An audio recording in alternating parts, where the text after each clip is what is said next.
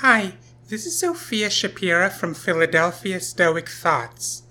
We've had to go on hiatus for unexpected reasons, but we will be back on August 11, 2017 at our new regular time, Friday morning at 10 a.m. U.S. Eastern.